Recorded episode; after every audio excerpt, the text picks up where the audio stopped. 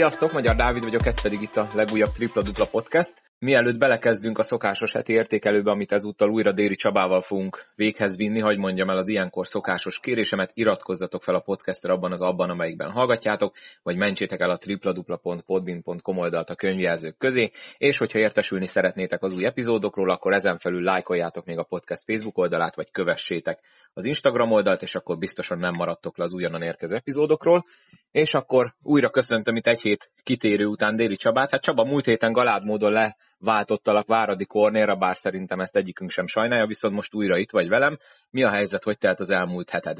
Hát megy a napi rutin, én dolgozok a Falkó utánpótlásában egyéni képzőként, illetve van kettő fiam, egy tíz éves, tizenegy éves család, tehát ilyen családmenedzser is vagyok, illetve hát amennyit tudok, annyit foglalkozok a kosárlabdával, szerintem eleget, úgyhogy követem a, a mérkőzéseket, általában hétvégén kettő-három meccset megnézek, illetve a többit vissza szoktam úgy nézni, ami érdekesebb, illetve olyan epizódokat, amik, amik érdekesek, illetve vitatottak, úgyhogy igyekszem képbe lenni.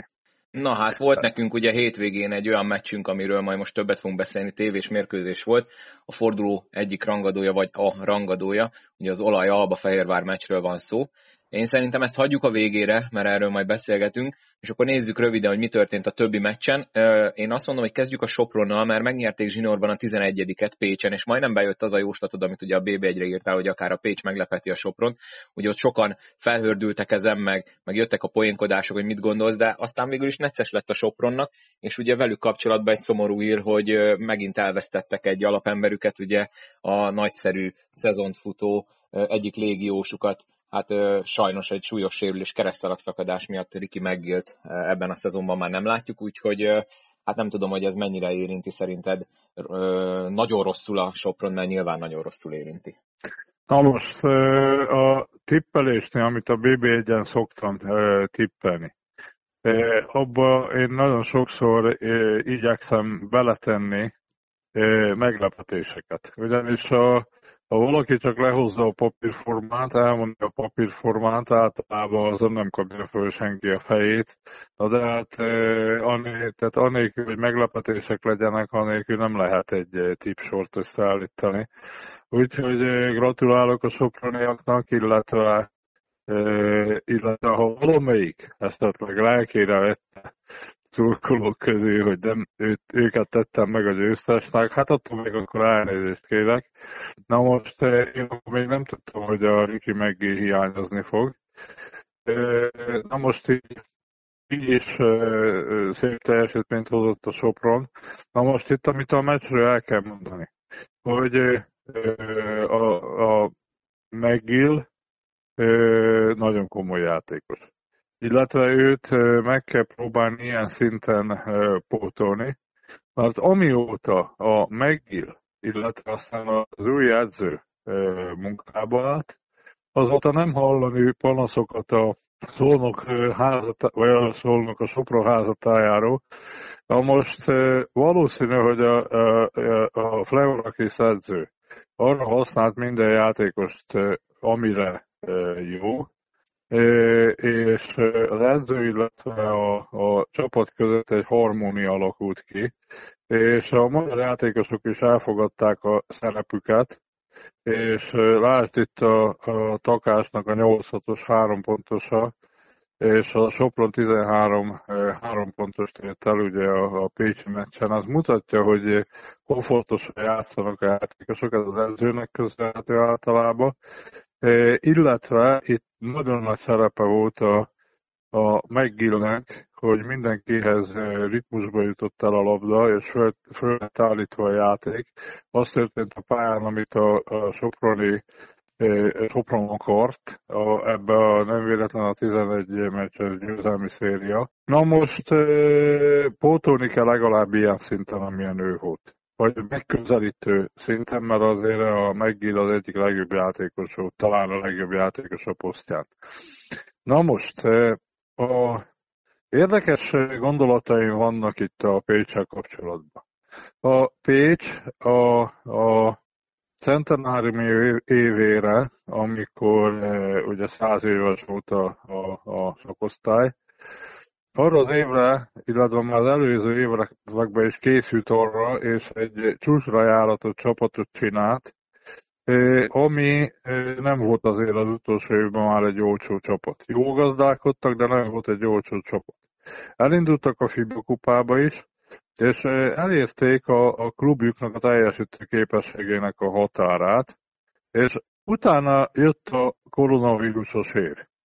És a Pécsnek nem állnak ugyanazok az anyagi lehetőségek a rendelkezésére, mint amik most már kettő év megy a koronavírus jegyébe, volt egy olyan, amikor nem fejeződött be a bajnokság, aztán egy teljes szezon, szinte teljes szezon nézők nélkül, és akkor most az idei szezon, és most olyan szituációba került a Pécs, amikor a play-out elő való menekülésben vannak. Tehát próbálnak bejutni a középházba, a legjobb tízbe, az lenne a legbiztosabb menekülés. De én, ahogy érzem, a tizenegy-tizenkettő helyen is elégedettek lennének, ők mindenképpen nagy biztonsággal el akarják kerülni, ahogy látom a, a, a play-outot. Na most hoztak ö, ö, olyan egy mezőnyjátékost, egy Carpenter nevű ö, mezőnyjátékost. Remélem nem Carpenter lesz, mert ugye a, a Amerikában a, a kőművesre mondják azt, hogy e, ugye ha valaki nem dob jól, vagy nincs e, finom keze, arra szokták mondani az amerikaiak, hogy Carpenter. Na most eh, hoztak egy elég jónak tűnő eh, mezőnyjátékost ők is, és öt légiós fognak majd tovább menni. Hát én kívánom nekik a, a legjobbakat. Erről a meccsről annyit, hogy azért a mérkőzés nagy biztonsággal a, a Sopron irányította, és eh, a Pécsnek voltak föllángolásai, eh, de itt a Májas Ford és a, a, a Borisov, Aki, aki nagyon komoly ö, teljesítményt ö, tett le a ö, asztalra a, a Sopronba, és a Takács, aki tizennyolc pontot dobott, ö, az ugye a padról nagyon jó ö, teljesítmény. A pécsieknél ugye a magyarok keveset tettek hozzá, a Brikics, a Hines Jones, az Ivosel, a Bryson, ők húzták a szekedet, hát ők kiegészülnek a, az új játékossal, illetve nagyon jó sorsolása van ugye a Pécsnek. Ne felejtsük el, hogy őnekik van egy hazai elmaradt Szolnok meccsük, és utána van még négy hazai mérkőzések, a Körmend, az é té e, az Oroszlányi és a Paks ellen. Szegedre és Kaposvárra mennek, tehát hét mérkőzésük van még hátra. Tehát van bőven lehetőségük, de most már nyárni kell. Tehát most már egy azért az edzőik is azért elég morózusan nyilatkozott a Csirics. Tehát most eljött az az időszak, amikor nekik nyárni kell, jó hazai pályájuk van, illetve most már nekik is öt légiósuk. Tehát itt most már mellébeszélésnek nincs már helye, hanem kell a teljesítmény és a, a győzelmek. A Sopron pedig ugye nyilván pótolja majd a megélt, és ők hétvégén nagyon nehéz helyre a Székesfehérvárra mennek. Izgalmasan folytatódik tovább a bajnokság. Azt akartam még tőled így kérdezni, hogy, hogy lehet-e még ilyenkor ilyen McGill-hez hasonló kaliberű játékos szerződtetni, meg szerinted a Sopron bevállalja, mert bár mondjuk egy ilyen sorozat után kár lenne, hogyha nem pótolnák a kieső légiós, mert ahogy ez ugye nagyon sok csapatra elmondható, rajtuk kívül is, náluk is azért a légiós kontingens húzza a szekeret, szóval szerinted akkor reális esély van rá, hogy ott is a vezetőség gyorsan lépni fog egyet? Sopronnak, a ügyvezetőjének, Kolybis Szabolcsnak, illetve a Fleurakis edzőnek nagyon jó kapcsolatrendszere volt, van. Ne felejtsük el Sterben szakmai igazgatót sem. És eddig is fölépítettek ugye évején egy csapatot, az a sérülések miatt nem működött, utána építettek egy másikat, aztán amikor valaki kiesett sérülés miatt, akkor a Big Cell poltolták, volt a Borisov, amikor kiesett, őt a Dix-el poltolták, tehát az idén a soproni vezetés ebben nagyon profi módon dolgozik, illetve meg fogják hozni, nagyon nehéz lesz találni, de van olyan kapcsolatrendszerük, illetve kapcsolati hálózatuk, amivel szerintem nagy biztonsággal merem mondani, hogy meg fogják oldani. Hát reméljük a legjobbakat nekik, azért rájá, rájuk, rá, rájuk is rájuk rá csúnyán a rúd idén, és ez a tizenegy győzelmi széria, ez, ez nagyon szép kár lenne, hogyha emiatt lenne esetleg vége, vagy belenyúlna ez az újabb sérülés a szezonjukba.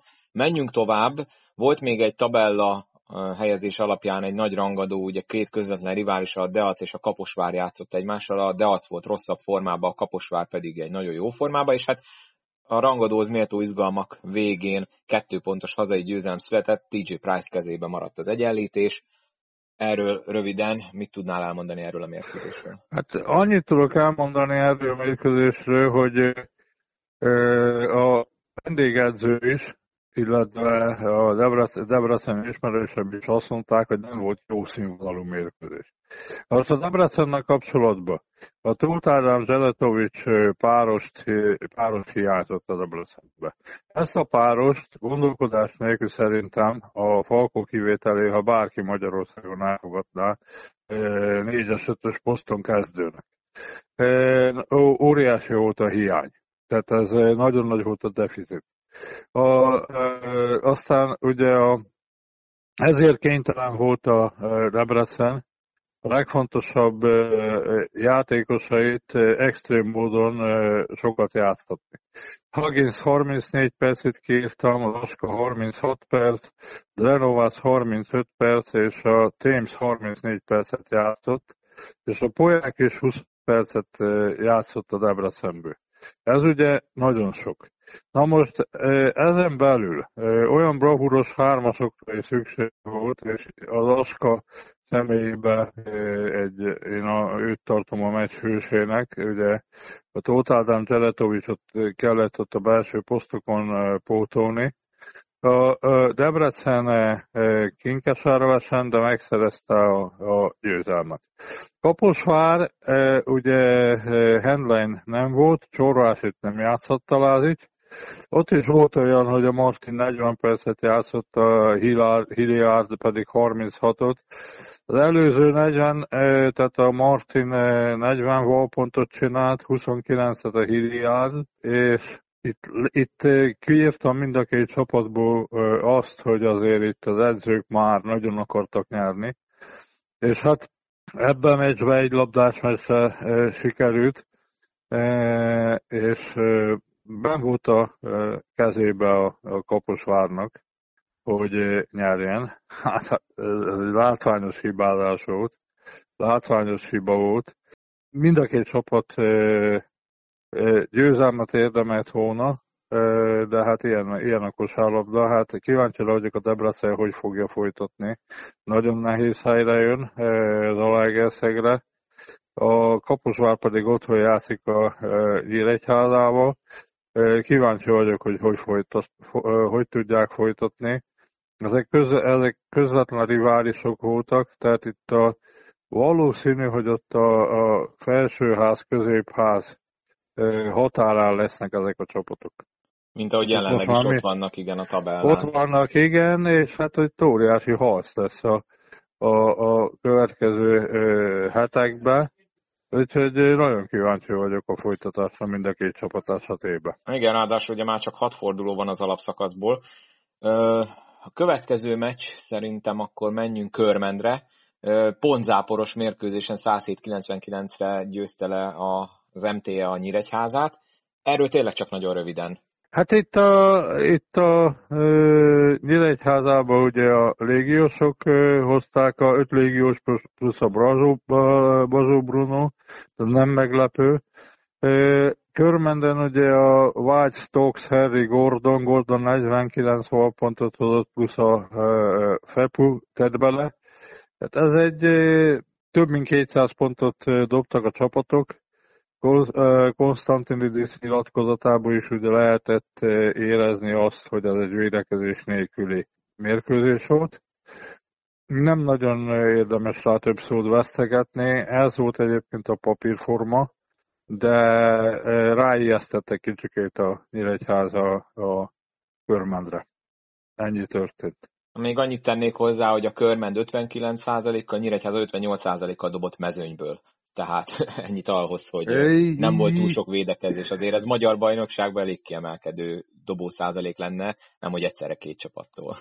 Hát igen, ez volt benne, ez lehetett a mérkőzés hangulata. Támadásra volt erő, védekezésre energia nem. Hát most ez jött ki belőle, ez ilyen régi idők, nyolcvanas évekbeli kosárlabda lehetett akkor. Menjünk tovább Szegedre, itt is száztizenkettő pontot dobott, tehát száz fölé jutott a Szeged is, viszont az ellenállás nem volt olyan nagy a kecskeméti részről, mint amit előbb a Nyíregyháza kapcsán beszéltünk, és hát a Kecskemétnek ugye beszéltük már hetek óta, komoly problémákkal küzdenek ugye létszámilag főként, és hát lassan ők ugye a, a mágikus harmadik helyezett, helyezésről már oda jutnak, hogy lassan a középszakasznak a középháza sem lesz meg, eléggé elindultak lefelé a tabellán.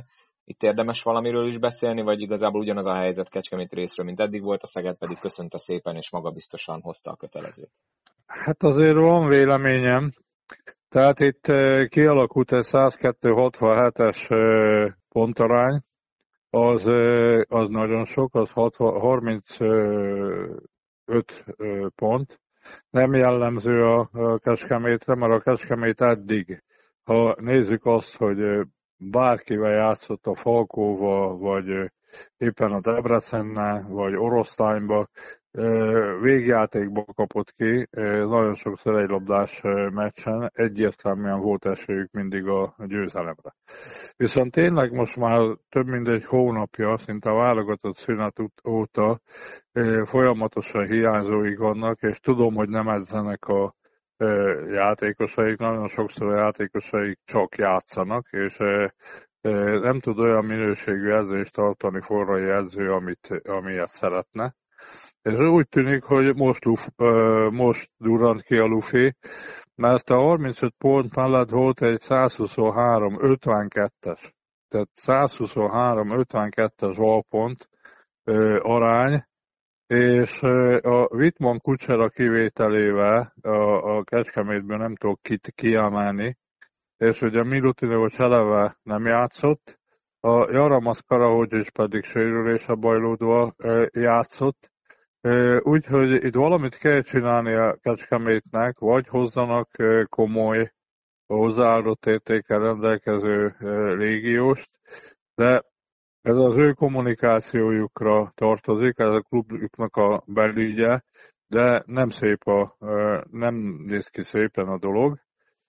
Illetve akik ott voltak mérkőzéseken, ott elhangzott a ciki szó, tehát azért van egy szakmai minimum a, a, a, a, egy csapattal kapcsolatban, és hát ugye itt ne felejtsük el, még a Fazekas is ugye nem áll rendelkezésre.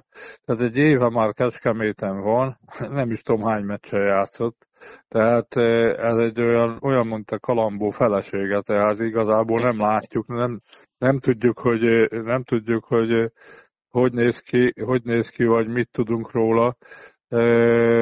Tehát ez egy, ez egy nagyon szűkös játékos kerettel és nagyon sebezhető játékos kerettel rendelkező klub. Hát kíváncsi vagyok, hogy mit fognak csinálni. Valamit kell csinálniuk, mert ez itt tényleg, tényleg nem üti meg a szakmai minimum. A ká té-ből, vagy a Szegedből el kell mondani, hogy a kialakult egy nagyon-nagyon erős mezőnysor, ez a Parsons Cook Davis, és megvan a magyar anyaguk is, aztán az Astor is jobban játszik. Magyar anyagból most kiemelném a harminc valponttal rendelkező Bognást, válogatott szinten játszik, most már lassan egy éve. Én külön gratulálok neki, nagyon szimpatikus, amit csinál, de úgy éri el ezt, hogy csapatteljesítményt is nyújt. Nagyon jó védő a, a Bognár, tehát egy rendkívül értékes játékosról van szó. Tehát ő neki külön gratulálnék. A Szegednek azt kívánom, hogy folytassák, és a ká té en-nek pedig, hogy találjanak vissza arra az útra. Higgyék el, hogy megtesznek ők mindent. Én ismerem az edzőt, ismerem a szakmai stábot, ismerem a játékosokat, Megten, megtennének ők mindent, megtettek eddig is mindent, megtennének ők mindent, de objektív okok miatt nagyon nehéz helyzetben vannak. Mindenképpen adott a feladat, hogy ebből kivelessék a csapatot. Gondolom nem ilyen csarnokavatóról, illetve hát ugye újraavatóról álmodtak Pakson, mert ugye hosszú idő után a kényszerű szekszárdi számüzetésből hazatérhettek az Atomvárosba, de hát nem sikerült túl jól ez a mérkőzés. Oroszlány viszont egy értékes idegenbeli győzelmet tudott szerezni Pakson. Mit láttunk, mert én így olvasgattam a fórumokat, és hát a paksiak sajnos nincsenek elájulva attól, ami, ami látható, pedig ugye amióta Gulyás Róbert vette át ugye a, a stafétapálcát ugye vezetői szinten, ott sokan reménykedtek, de inkább most azok a hangok kezdenek felerősödni, hogy nem igazán látszik fejlődés, és nem nagyon látszódik az alagút végén a fény. A Paks egy nagyon komoly tortúrán ment keresztül. Te, egy teljesen félreértelmezett koncepció alapján indultak el Taossza. Ott ugye azzal kezdték, hogy nem is biztos, hogy kell négy légiós, aztán akkor utána mégis az lett, hogy négy. Aztán elveszítették a Valerio Bodont, a fiatal játékosokat, nem sikerült a fiatal kontingensüket megerősíteni, és utána ö, ö, ö, kiderült, hogy mégiscsak öt légióssal mennek, aztán kétes értékű légiósokat igazoltak, aztán az edző még Magyarországon ismeretlen volt, szerintem ö, nem, a tudás nagyon normális emberről van szó, nagyon rendes emberről van szó, személyesen ismerem, de nem ütötte meg a magyar ö, bajnokság színvonalát véleményem szerint. Utána nagyon súlyos dolog az, hogy Szekszárdra kellett átjárni, ne felejtsük el, nem csak meccsekre, hanem edzésekre is, és ott ugye alkalmazkodni kellett az Euróligába játszó Szekszárdhoz, illetve annak az, az utánpótlásához is. És hát ez a veszélyfutás, ami edzőváltás, aztán a vezetőség lemondásával járt. Aztán a, a Robi ugye belépett, és hozott intézkedéseket, edzőváltást, két új légióst hozott, illetve próbálja, dolgozik a csapatrendbetételén, azóta is hozott egy litván játékost. De most rengeteg, ez egy külön podcastet megérne a paksi szituáció. Én azért azt mondom, hogy volt egy Brown, Taylor, Goins, Pachevicius, Bürzője, öt légiós, plusz a Kovács Ákos és a kis Raúl, akik felnőtt játékosok. És ráadásul még a Frank Áron most tett is hozzá hét valponta. Na most ebben a csapatban azért megvan az, hogy, hogy nyerjenek. Tehát, hogy nyerjenek. Én nem látom egy- egyáltalán az új edzőnek, aki szintén ismeretlen a magyar bajnokságot illetően, illetve nem tudom, hogy milyen karakterű emberről van szó, csak, csak elkerült el figyelmemet egyébként, de nem is kérdeztem senkitől, nem is hallottam róla véleményt. Nem jól játszik a Paks, megint. Tehát az utolsó időszakban nem jó, ott voltam a zalaegerszegi mérkőzésen, ahol éppen az edző hiányzott, a, és egy nagyon gyenge mérkőzésen. Ez a mérkőzés egy, kikaptak, ez a mérkőzés is a, a, a véleményeket, ahogy hallom, borzasztó gyenge mérkőzés volt. Nyilván, nyilván nem a vesztesen az Oroszlányon keressük a színvonalat.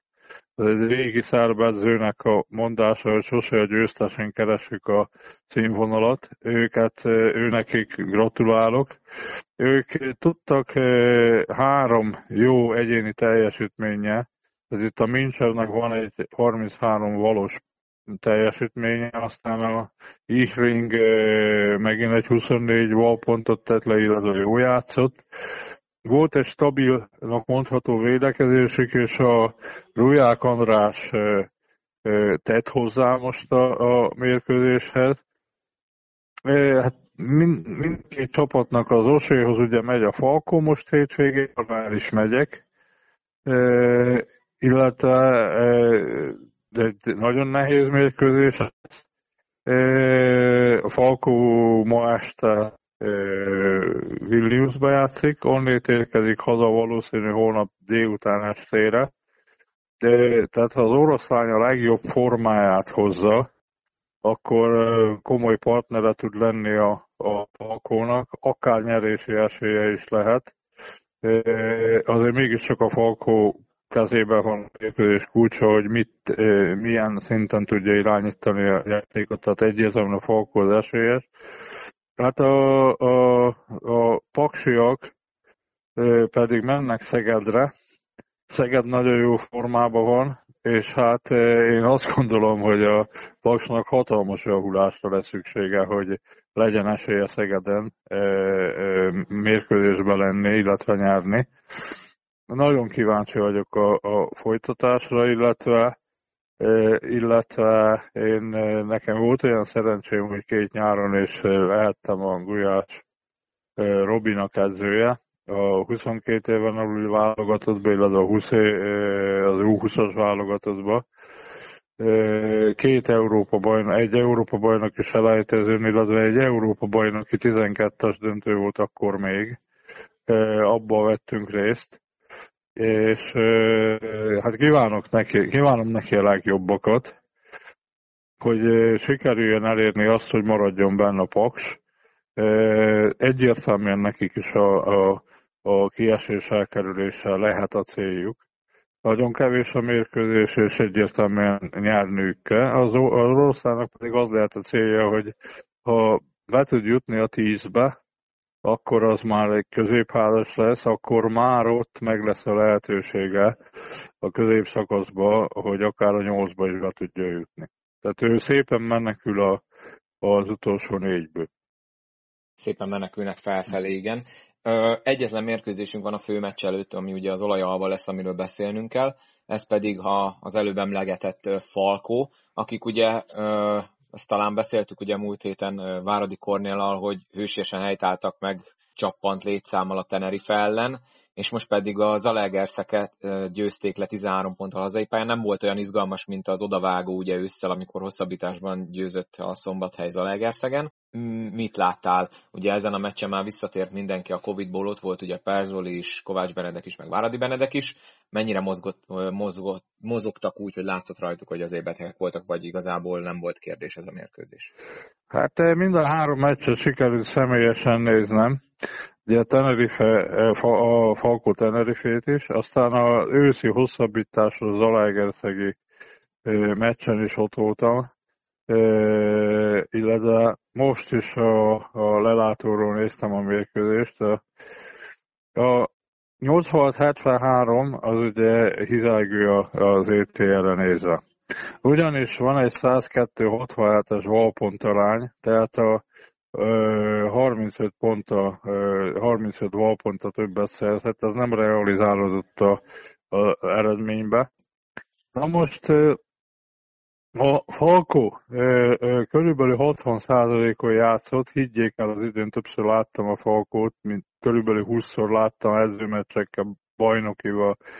Ez egy hatvan százalékos intenzitású teljesítmény volt. A Falkóban is komoly problémák voltak, tehát itt koronavírus, a Kovács Benedek egyébként nem játszott. Illetve még a, a Falkónál ugye még a, a, a mindig kérdés a Baracs, mindig kérdés a Clark, és mindig kérdés az új légiós ö, ö, szereplése, tehát ők nem tudnak, nem igazán ö, a szó legnemesebb értelemben légiósok, ők közepes képességű ö, játékosok, akik kiegészítik a hat magyar válogatott játékost. A Kovács Benedek egyébként ugye nem, még egyszer ismétlen nem játszott.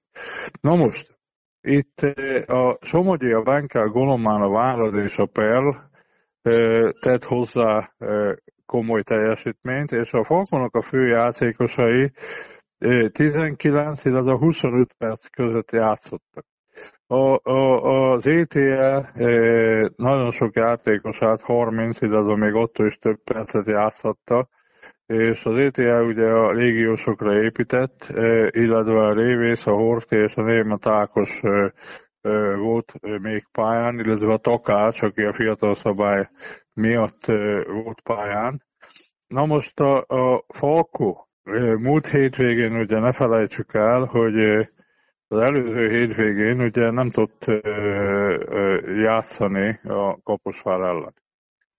Ott komoly egészségügyi problémák voltak, ugye pozitív koronavírus tesztek voltak, és a hétközben nem tudott játszani a Váradi és a Perl és a Kovács Benedek nem tudott játszani a, a spanyol csapat ellen.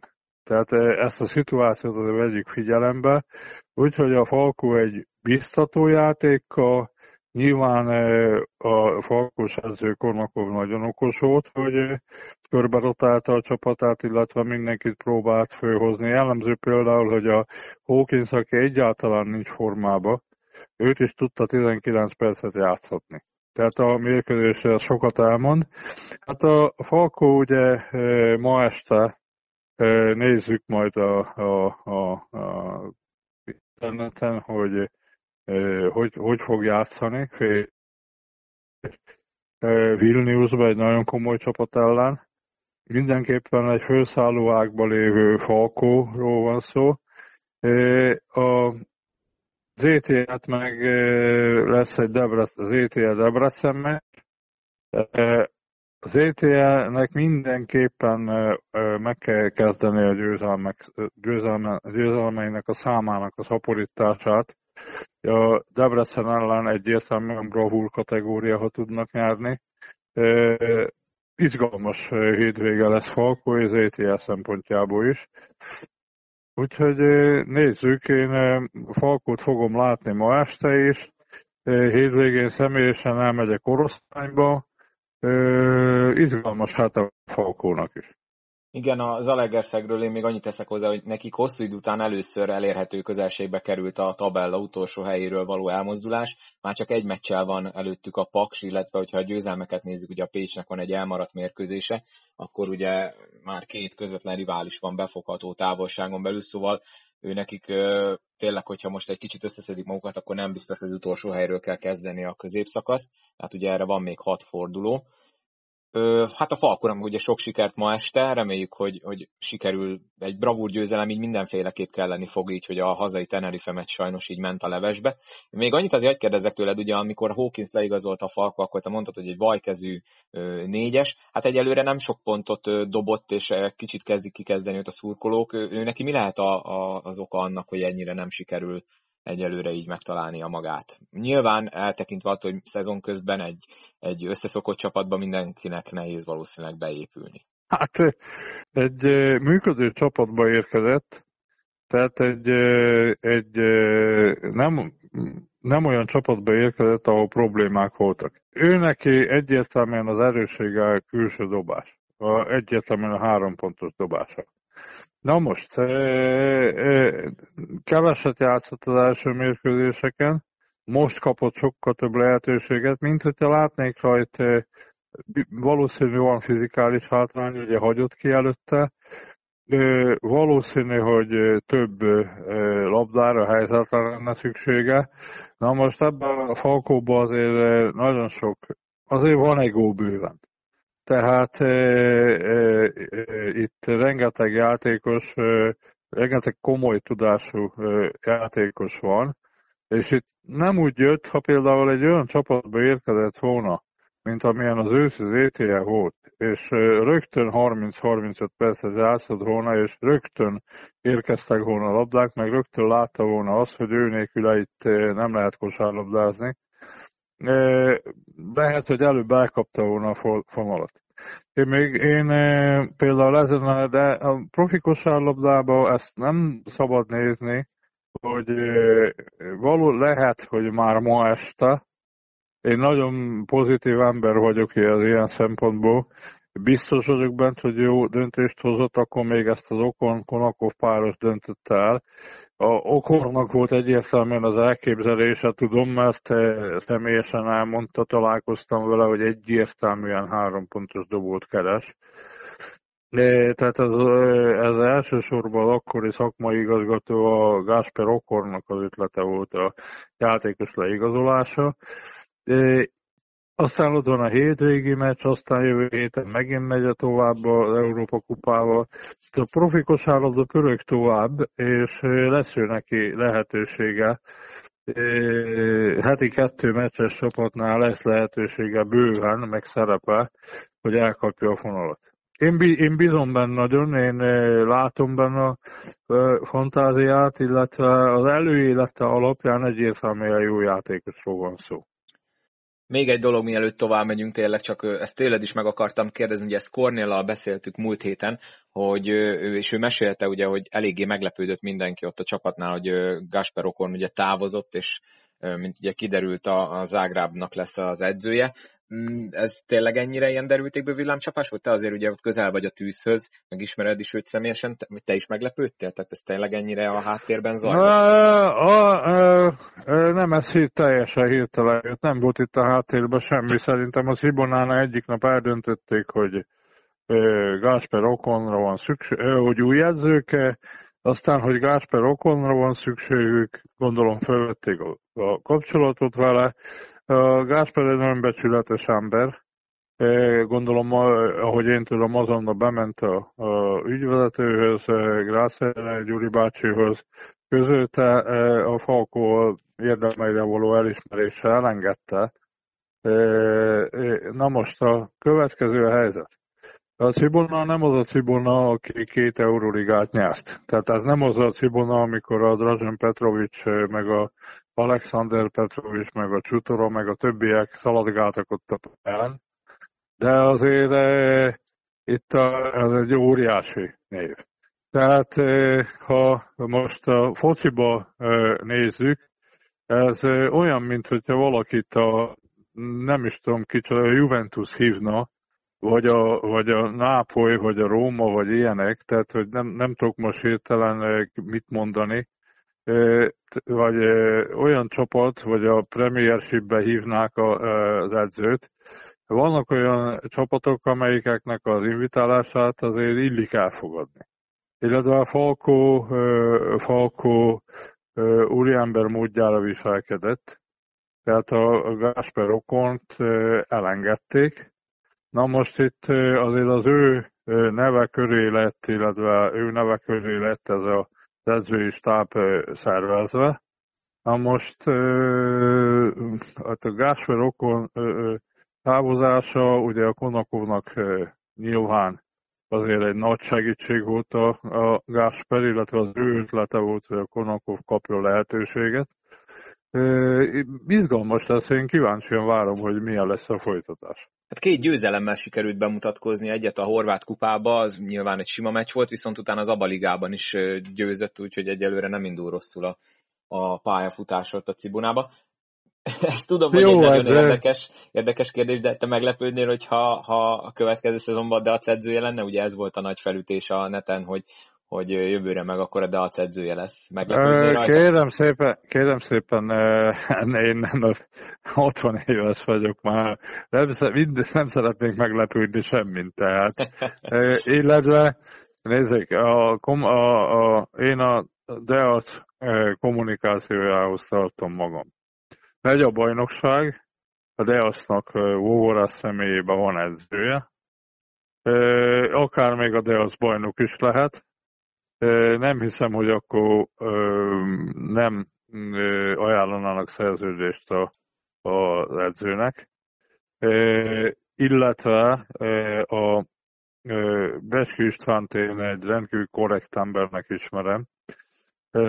Talán az egyik legkorrektabb sportvezető most a magyar kosárlabdába, és ha ő azt nyilatkozta, hogy senkinek nincs aláírt szerződése a következő évre vezetőedzőként, akkor, akkor, illetve, hogy bízik ebbe az idei szakmai stábba.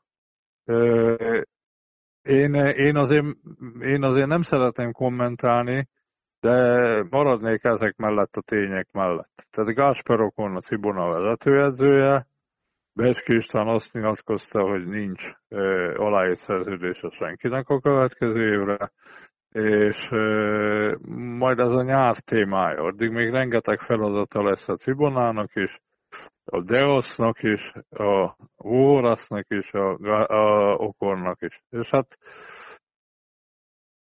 kíváncsian várjuk a fejleményeket. Na hát, hogyha mondtad itt, hogy kinek mennyi feladata lesz. Két érjünk rá akkor arra a meccsre, amiről szerintem érdemes beszélni. Én rengeteg ideget megettem ott is, meg utána is. Ez pedig az olajalba. Hát ugye az olaj is több hetet kihagyott, ott is koronavírus volt, ugyan hivatalosan nem volt bejelentve, nem közölte az olaj, hogy kikapták el a vírust, ugye neked forrásaid mondták, írtad ugye a meccs tipnél, hogy, hogy ugye hat játékosról hallották, köztük ugye a backcourtról ugye Pallai, Pongó, Solano, tehát a kisemberek, és hát akkor jött ez a mérkőzés az Alba ellen, az Alba is egyébként, ha jól számoltam, ugye nyolc emberes rotációval volt, mindössze három légióssal, és akkor ugye sikerült elhozniuk a győzelmet a Tiszaligetből, tévés meccsen.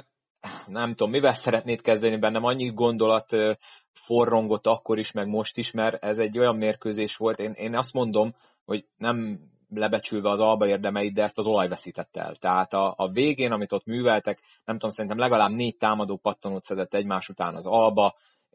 Na meg az, hogy a végén ugye, a, én nem akarom bántani Pongó Mátét, az egyik legjobb magyar irányító szerintem, de nagyon off estél volt, tehát erre ugye angolul szoktam mondani, hogy off night-ja volt, és akkor ő dobja el az utolsó dobást ugye az egyenlítésért úgy, hogy volt bent egy időkérése Gáspár Potocsniknak, tehát itt aztán szerintem amit lehetett elrontott a végén az Olaj, az Alba megköszönte szépen. Hát most sok mindent elmondtál már, na most akkor, na most akkor én az első fél időt láttam, illetve a, a utolsó negyedet. Az utolsó negyedet visszanéztem később, már vasárnap. Az első két negyedet meg ugye tévébe néztem, és utána, utána mivel Falkó kezdődött a Falkó zé té el, a második fél időt már nem tudtam nézni. Na most, ez egy gyenge meccs volt. Tehát mindenki, mind a két csapat részéről egy nagyon gyenge színvonalú mérkőzés volt. Itt megint csak azt tudom mondani, ne a győztesen kérjük számon a színvonalat, tehát itt az Albakomra gondolok, ő neki gratulálok. Illetve egy rendkívül értékes győzelem a, a számukra, hogy egyértelműen ők a, a legjobb ötérharcon. Szolnokkal kapcsolatban.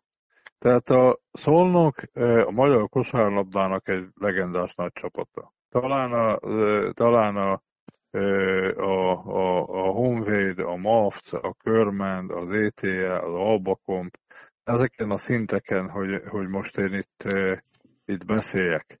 Na most, a szolnoki kosárlabda története olyan nemes, annyi győzelemmel, hogy ha már gyengébben játszik a csapat, és úgyis nyár, már sokszor az se elfogadható.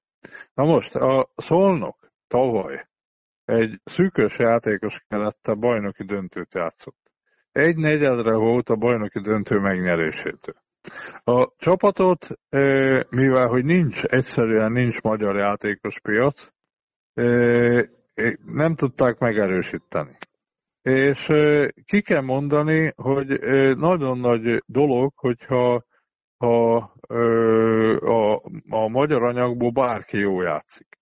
Tehát van, hogy a, általában a Pongó szokott jó játszani, vagy például most én nagyon, nekem nagyon tetszett a, palla, a Pallai, ahogy... Jó is, hogy mondod, és kb. A második fél időben pályára se lépett, tehát ugye ez, ez sajnos sokszor, meg nem csak Szolnokon fordul elő, hogy hiába játszik alkalmattán jól egy fiatal, utána a második fél időben elfelejtik őt az edzőt. Na most, hát a, a, a fiatal, most a fiatal szabály az az első fél időre vonatkozik.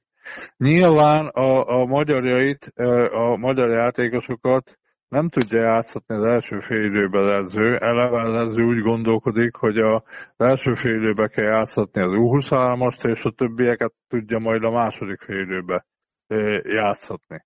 Na most a, a, a Somogyi kivételével igazából nem nyúlnak a magyar, fiatal magyar játékosokhoz. Ez mutatja ugye az U huszonhármas szabálynak a, a, a értékét is, illetve a második félben jobban jár, nagyon sok csapat jobban játszik. Az vannak olyan játékosok, a Somogyi, vagy például a, a, a Alba Combo, ugye a Lukács Norbi. Tehát vannak pozitív példák, de ez matematikailag elhanyagolható. Na most a, a Szolnokkal kapcsolatban, meg az Alba Combo kapcsolatban is ki kell mondani, hogy őket súlyt, komolyan sújtotta a, a koronavírus. Most a Szolnok három hetes kiesés után. Három hétig, és ott nagyon sokszor nem tudtak teljes csapattá edzeni. Illetve a post-covid tünetek mind a két csapatnál ugye jelen vannak, az Albakompnál is voltak játékos cserék, ugye a Széli helyett is hoztak játékost, aztán a Laksát ugye nem pótolták, de nem tartottak rá igényt, tehát a Laksa távozott. Tehát ezek, ezek, ezek kiszámíthatatlan, kialakulatlan csapatok. Na most a Szolnokra visszatérve, ugye ott arról beszéltem, hogy a Szolnokon elképesztő nagy az elvárás, egyébként a Szolnok ott van a helyén, második, amihez én gratulálok, és ugye van nekik a sorsolásukat nézve, tehát elmaradt egy pé vé es ká idegenben meccsük, egy nyíregyházi hazai bajnokiuk, és olyan sorsolása van a Szolnoknak, hogy akár egy jó Szolnok minden meccset meg tud nyerni.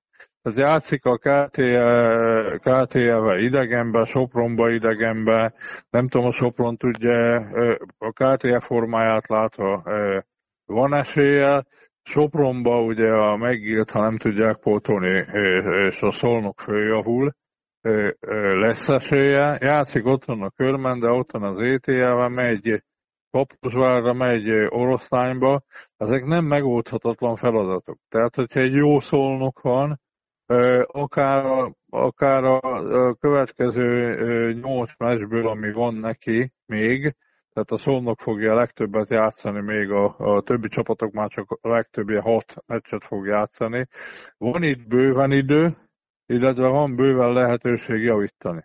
Hozzáteszem, ezen a mérkőzésen nyilván, ha nyilván lehetett volna másképpen meccselni, lehetett volna, bármelyik csapat nyerhetett volna.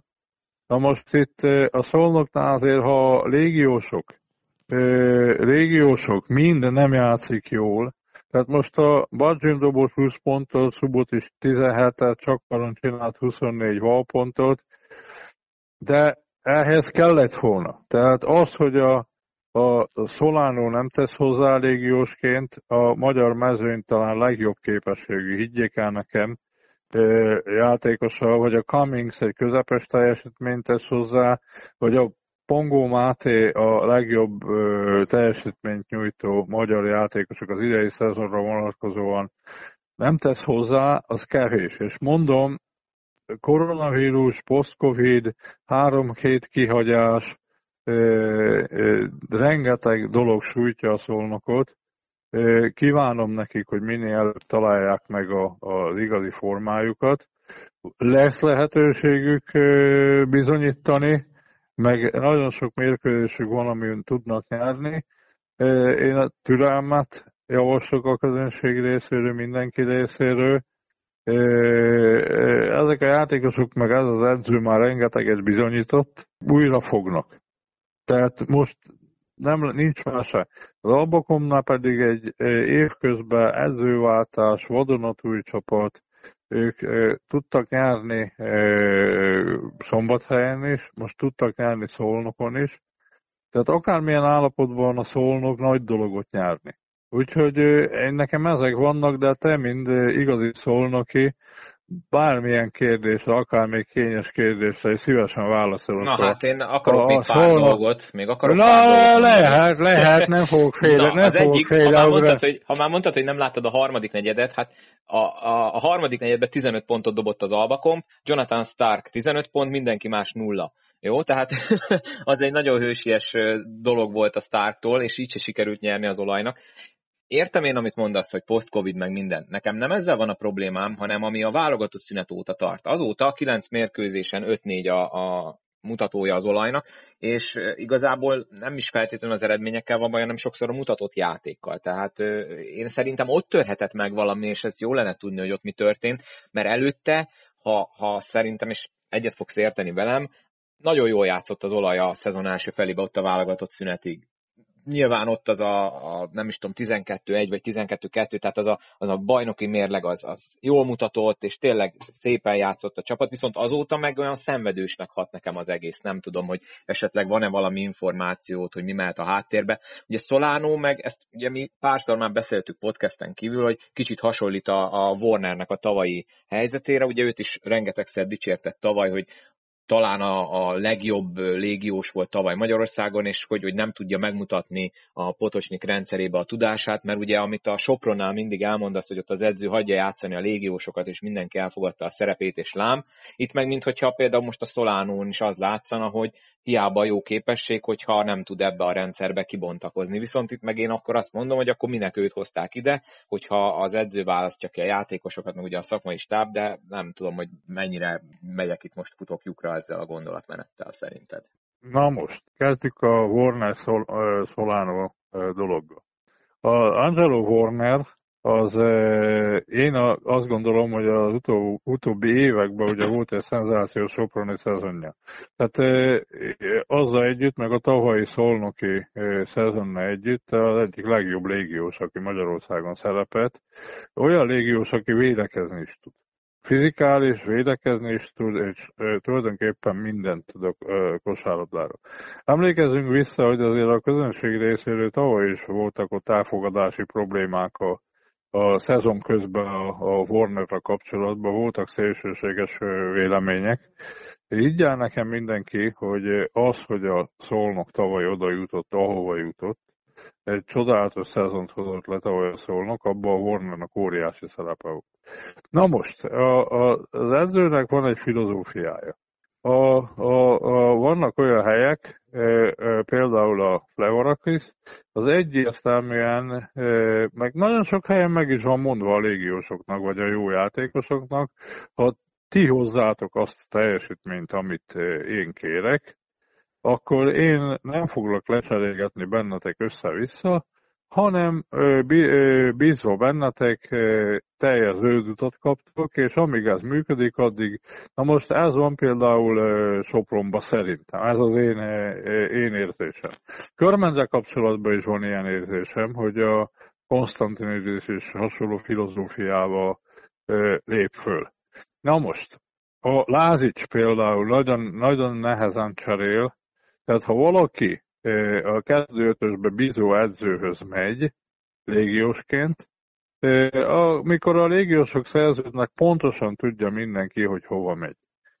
Ne legyenek illúzióink, ha egy vadidegen amerikai Magyarországra jön, a világ legtávolabbi pontjáról, és megnézi, hogy kik játszottak, talál ismerőst magának, illetve meg tudja nézni az edzőnek az előző szezonjait, és nagyon hamar a, a, nagyon hamar a statisztikából ki fogja keresni, hogy ez mennyit játszotta a légiósokat.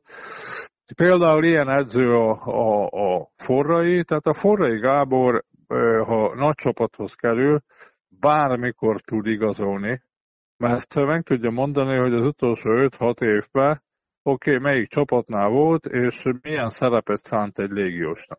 Tehát tudok több edzőt is mondani, tehát ilyen például a Lázics, ilyen a, a, a Forrai.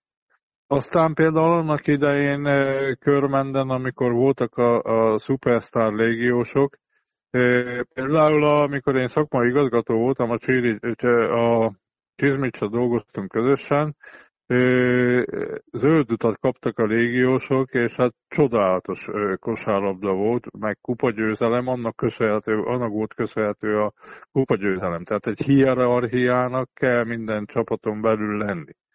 Na most, a Potocsnik nyilván rotálta a csapatot tavaly, ő a, a rotációba hisz, és hát a Warnerből ki lehetett volna többet is hozni, de magából a csapatból nem lehetett volna többet kihozni. Mondom, egy negyedre álltak a szolnokiak tavaly a bajnoki címtől. Ott voltam azon a meccsen és itt Szombathelyen, és akár egy szolnoki bajnokcsapat is kialakulhatott volna ezzel a taktikával. Na most a Solano más. A Warner az már játszott ugye olasz egybe, játszott Boszniába, játszott már Sopronba. A, a, ő neki már a negyedik szezonja volt Magyarországon a, a Warnernak. Na most a Solano más, ő forrófejű, dél-amerikai, elképesztő így-faktor van benne, tehát olyan dolgokra képes, ami a csoda határa. Csak ugye ő összesérült volt, ugye a, körülbelül a válogatott szünet előtt csatlakozott a csapathoz, aztán most koronavírusos, tehát a Solano már csak ilyen fővillanásokból is látszik, hogy extra játékos, ő benne is bízni kell. Ahogy most következnek a meccsek, a Szolnoknak van még nyolc elmaradt, nyolc, bocsánat, nyolc alapbajnoki mérkőzésre, meg fogja kapni ő a megfelelő perceket, és teljesíteni fog. Ennyit szeretnék vele kapcsolatban. A Szolnokon nehéz játszani, ugye, sokat követel az edző, védekezésbe, támadásba, illetve nagyon sok taktikai elemre kell tudni figyelni. A Gásper nehéz ember, tehát nem egy egyszerű edző, aki bedobja a lovak közé a gyeplőt. Na most, illetve, hát én kimerem mondani, hogy amíg a Szolnok nem talál legalább egy vagy két komoly válogatott szintű magyar játékost, addig nagyon nehéz. Na most a légiósnak lenni olyan helyen, ahol, ahol például a Falkóba, ott ugye a másik szituáció van. Ugye kevesebb a lehetőség, illetve a feladat. Vannak olyan klubok, ahol viszont rengeteg feladatot a légiósoknak kell megoldani. Ilyen például a legeklatánsabb példa a Nyíregyháza. Tehát ott, ha valaki rosszul játszik a légiósok közül, nem tud nyerni a csapat. Na most ez egy, ez egy rendkívül izgalmas, az megint megérne egy külön podcastet, ugye az edzői filozófia, szituáció kérdése. Hát én a Szolnokot el tudom képzelni, hogy az idén is bajnoki döntőt játszom. De nyilván van feladat, van feladat, nem stabil, a, nem, nekem se tetszik az idén a válogatott szünet után a Szolnok. Tényleg ott azóta nem azt az arcát mutatja, amit előtt. Érdekes, hogy akkor meg a, akkor a bajnokságban jó játszott, de az Európa kupában meg nem. Tehát ott meg, ott meg egy egyötös szériát csinált, rögtön az elején nyert a, a, a portugál csapat ellen, a Porto ellen, és utána ötször kikapott. Tehát a Szolnok az egy izgalmas hely volt mindig is. Na, várom a többi kérdést a Szolnokkal. Hát én inkább, inkább nem tépem fel a saját meg a szolnoki szurkolók sebeit. Most beszélhetnénk arról, hogy te kértél volna időt a végén, meg kinek a kezébe adtad a labdát, de már úgyis mindegy, mert az eredmény nem változik. Amire meg mondtad, hogy idén játszott akár szerinted bajnoki döntőt az olaj, hát a profita szóljon belőled.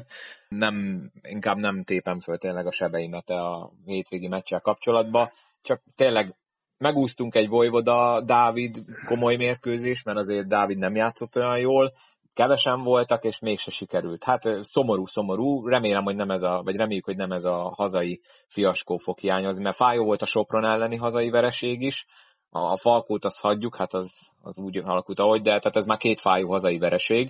Nem, nem ez, az biztos, hogy a szolnokiak nem ezt szoktak, hogy ennyi fájó hazai vereség legyen egy szezonban, de igen, hát elkényelmesíti az elmúlt x év a, a szurkolót, hogyha tényleg jól megy a játék, aztán meg lehet, hogy ilyen kis túlreagálások vannak belőle, mint ami az enyém, hogy most egy rossz meccs volt. És... A, a, hát nem egy rossz meccs volt azért, tehát jogosak a, a, jogosak a, a, a te kérdéseid, de az edző tudása is megvan, az edző jó szándéka, tehát ő, ő éjjel-nappal a kosárlabdával foglalkozik, és egy kosárlabda fanatikus. Vannak neki nehéz, nagyon nehéz ember.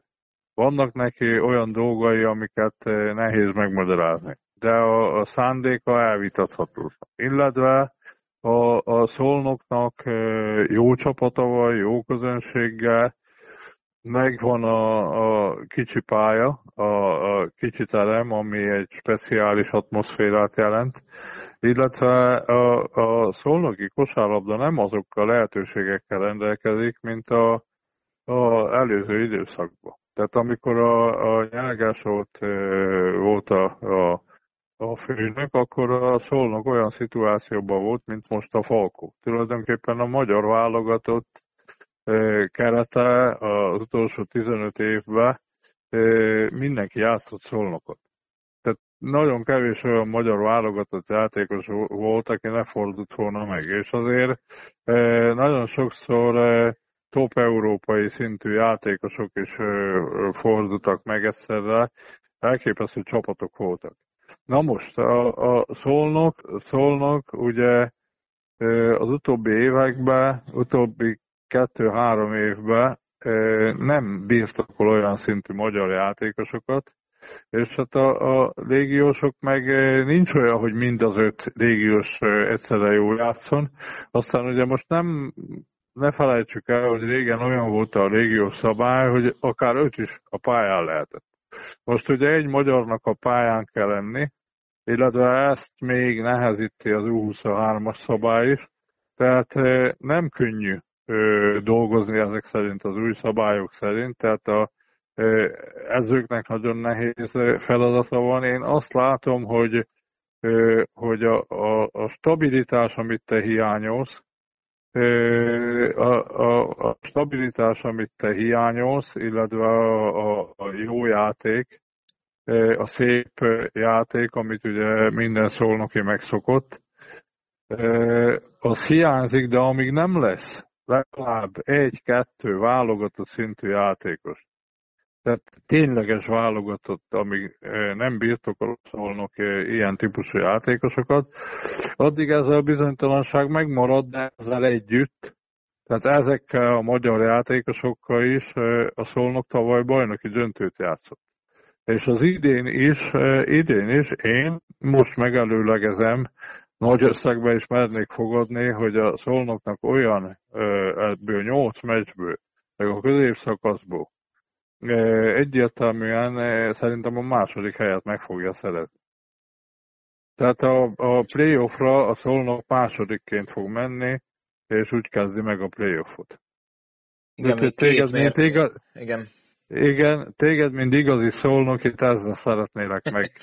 Köszönöm. Köszönöm szépen, hogy megpróbáltad megnyugtatni a lelki világomat. Két mérkőzés előnye van egyébként a Sopronnal szembe az Olajnak, és ugye van egy elmaradt mérkőzés, illetve hát kettő elmaradt mérkőzés, meglátjuk, mi lesz. Én azt mondom, hogy akkor szerintem fejezzük be mára. Ugye ilyenkor szoktuk beszélni, hogy melyik mérkőzést várjuk a hétvégén, de te elébe mentél, és kb. Mindegyiknél elmondtad, hogy kinek milyen feladata lesz a hétvégén. Szerintem abba egyezünk meg, hogy az Alba Sopron lesz a hétvége rangadója, és hát akkor mindenkinek jó szórakozást arra a meccsre, amelyikre kimegy, vagy amelyiket nézi. Neked is akkor jó szurkolást, meg aztán majd jövő héten meglátjuk, hogy miket láttál élőben. A... Beszélünk majd nyilván a Falkonak a bé el meccséről is. Van-e valami, Csaba, amit te még szeretnél hozzátenni ez a maihoz? Hát igazából nincs. Beszéltünk sok mindenről. Pörög tovább a dolog. Este már játszik a Falkó Európa Kupa meccset. Izgalmas mérkőzések jönnek, és hát a A maga, hát én azt szeretném, hogyha ne szóljon közben a koronavírus, tehát hogy a, folytatódjon a, a bajnokság, és illetve a válogatottba, válogatott ablak idején mindenki tudjon menni. Tehát én csak, csak azt kívánom, hogy pörögjenek az események, és közönség előtt tudják rendezni a mérkőzéseket, és én már azzal is elégedett leszek. Igen, ezzel egyetértünk, ezt talán múltkor Kornéllal is beszéltük, hogy reméljük, hogy nem lesz több csapatnak ilyen problémája, mint most volt a Szolnoknak és a Falkónak, és akkor szépen végig tudunk menni majd a rájátszásig, remélhetőleg ez már nem fog beleszólni. Csaba, köszönöm szépen szokás szerint, hogy itt voltál, szerintem jót beszélgettünk, nem téptünk fel akkora sebeket, mint amire előzetesen számítottam. Nektek pedig köszönöm, hogy meghallgattátok ezt a részt is, ez volt a száztizenegyedik Tripla Dupla Podcast, milyen szép szám. Találkozunk legközelebb, iratkozzatok fel a podcastre abba az applikációban, amelyben hallgatjátok, vagy mentsétek el a tripladupla pont podbin pont com oldalt a könyvjelzők közé, és természetesen a közösségi médiába is nyomjátok a like-ot, illetve nyomjátok a követés gombot Instagramon, illetve Facebookon, és akkor mindig értesültök majd a legújabb részekről, például majd a jövő hetiről, amikor is szintén Csabával fogjuk megbeszélni a előttünk álló mérkőzések történéseit, úgyhogy még egyszer köszönöm szépen, hogy itt voltatok, mindenki vigyázzon magára, Csaba, neked köszönöm szépen, sziasztok!